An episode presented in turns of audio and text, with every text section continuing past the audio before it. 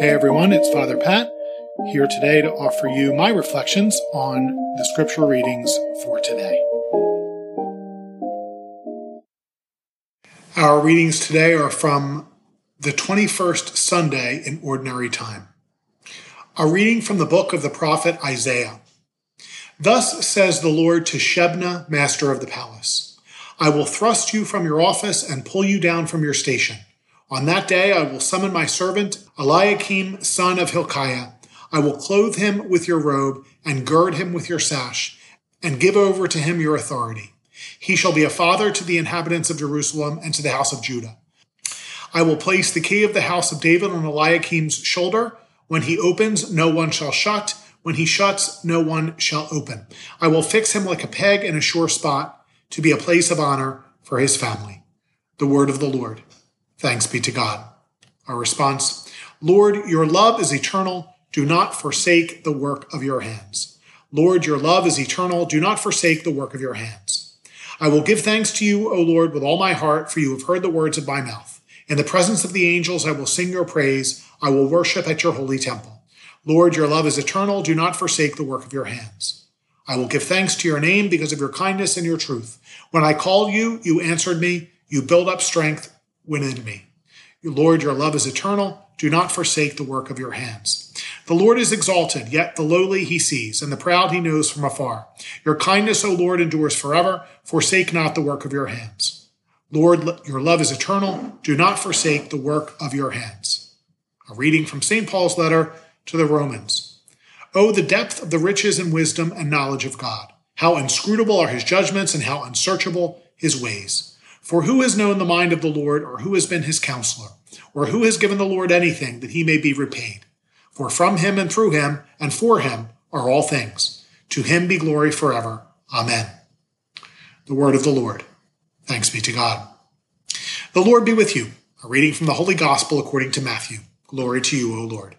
Jesus went into the region of Caesarea Philippi, and he asked his disciples, Who do people say that the Son of Man is? They replied, Some say John the Baptist, others Elijah, still others Jeremiah, or one of the prophets. He said to them, But who do you say that I am? Simon Peter said in reply, You are the Christ, the Son of the living God. Jesus said to him in reply, Blessed are you, Simon, son of Jonah, for bl- flesh and blood has not revealed this to you, but my heavenly Father. And so I say to you, you are Peter, and upon this rock I will build my church, and the gates of the netherworld shall not pro- shall not prevail against it. I will give you the keys to the kingdom of heaven. Whatever you bind on earth shall be bound in heaven, and whatever you loose on earth shall be loosed in heaven. Then he strictly ordered his disciples to tell no one that he was the Christ. The Gospel of the Lord. Praise to you, Lord Jesus Christ. If you've ever visited the Vatican, you've likely seen the inside of the Sistine Chapel. The experience is breathtaking for a couple of reasons. First, the chapel ceiling, painted by Michelangelo, is magnificent. You could probably spend hours, if not days, meditating on the various scenes. The great artist's work is by itself enough for a lengthy retreat. Second, you are likely in the chapel as part of a tour of the Vatican Museum, so there are approximately a billion people in there with you at the same time. It's a chapel, mind you, not a church, so if you haven't even the, light, the slightest bit of claustrophobia, you'll feel it there for sure. But there is an anteroom to the left of the chapel that's not part of the tour. It's informally known as the Room of Tears.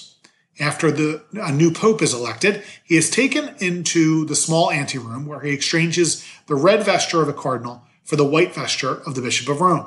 It is called the Room of Tears because there the newly elected pontiff realizes that he will never again be alone for the rest of his life, and he is now the spiritual father for the whole world. Upon his election in eighteen seventy-eight, sixty-eight-year-old Pope Leo the thirteenth reportedly was indeed reduced to tears at that prospect, fearing he was too old for the job. In nineteen fifty-eight, the portly Pope John the twenty-third looked at himself in the mirror and joked, This man will be a disaster on television. I'm sure the responsibility is overwhelming. In our first reading, Isaiah speaks about a changing of the guard in the court of Judah's king Hezekiah. The position of steward was a powerful one, symbolized in the way the office holder was dressed, a precious robe, a sash, and a key that rested on his shoulder. The steward acted as the gatekeeper. He controlled who had access to the king, thus controlling what the king knew and did. Thus, not only the key, but the welfare of the kingdom is placed in his hands. It seems Shebna has proven himself unworthy. He had misappropriated funds for personal use and supported an ill-advised alliance with Egypt.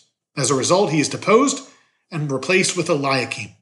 The Lord calls Eliakim his servant, and by saying that he will be a father to the people of the kingdom, illustrates just how fully the steward shares in the ministry of the king. Certainly, Eli- Eliakim was overwhelmed by that responsibility. The compilers of the lectionary, however, and today's selection just before the prophet also alludes to the ultimate demise of Eli- Eliakim's service. He says, uh, this is starting from the end of um, today's reading and then continuing to the next few verses that aren't included. He says, I will fix him in, uh, I will fix him as a peg in a firm place, a seat of honor for his ancestral house. On him shall hang all the glory of his ancestral house, descendants and offspring, all the little dishes from bowls to jugs. On that day, says the Lord of hosts, the peg fixed in a firm place shall give way, break off and fall, and the weight that hung on it shall be done away with, for the Lord has spoken. It seems that perhaps Eliakim's rise to prominence caused his family to hang on him for support, a pressure that he could not withstand.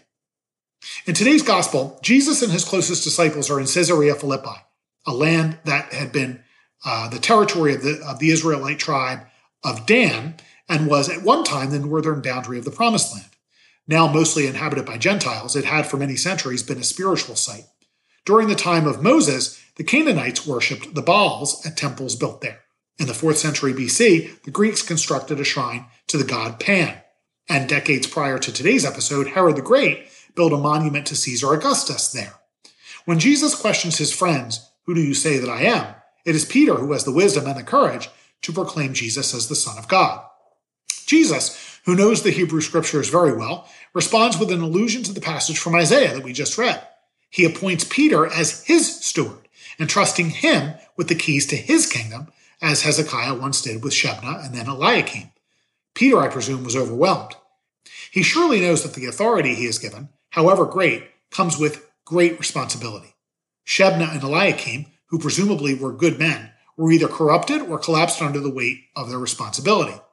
And Jesus' kingdom, after all, is eternal. Peter's ministry will impact the eternal salvation of those he shepherds. As if to add an exclamation point, Jesus refers to Peter as son of Jonah, perhaps a veiled reference to the biblical figure who tried to run from the Lord's command to preach repentance to the pagan inhabitants of Nineveh. Like Jonah, Peter is a flawed prophet, but also like Jonah, his vocation is to preach not only to the Jews, but to all the nations. As Peter's role increased in the early church, I suspect his memory returned to that conversation with our Lord. He heard the Lord's voice as clearly as he heard it that day. Peter, who do you say that I am? Only by keeping the answer to that question always in mind could Peter faithfully guide the church placed in his care. In the years after the resurrection, the other apostles and the growing flock looked to Peter for questions of doctrine and practice, truth and morality. The authority he held was not truly his. Peter must act as Jesus' steward, a humble servant of the Lord. And so Peter carefully considered who Jesus is, prayerfully collaborating with the other disciples as the rock on which the church's other living stones relied. Peter was no dictator.